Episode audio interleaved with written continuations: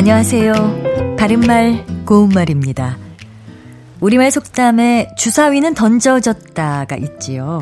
일이 되돌릴 수 없는 지경에 이르렀으니 단행하는 수밖에 없음을 이르는 속담인데요. 어차피 주사위는 던져졌으니 뒷일을 잘 수습하는 일만 남았다. 이렇게 말합니다.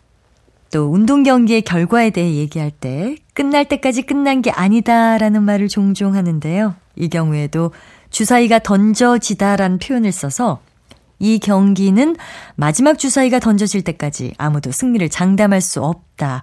이렇게 표현할 수 있습니다.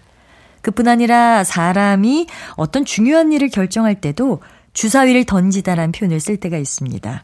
그는 인생을 판가름할 그 일에 주사위를 던졌다 같이 말이죠. 주사위를 던지다와 관련된 한자 성어로는 건곤일척이 있습니다. 하늘건, 땅곤, 한일, 던질 척자로 이뤄진 말인데요. 주사위를 던져 승패를 건다는 뜻으로 운명을 걸고 단판거리로 승부를 겨룸을 이르는 말입니다. 두 나라는 건곤일척의 전쟁을 피할 수 없게 됐다라든지 건곤일척의 혈투를 벌이다 이렇게 쓸 수 있습니다.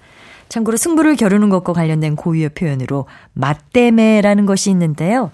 단 두 사람이 마지막으로 우열이나 승부를 겨루는 것을 말합니다.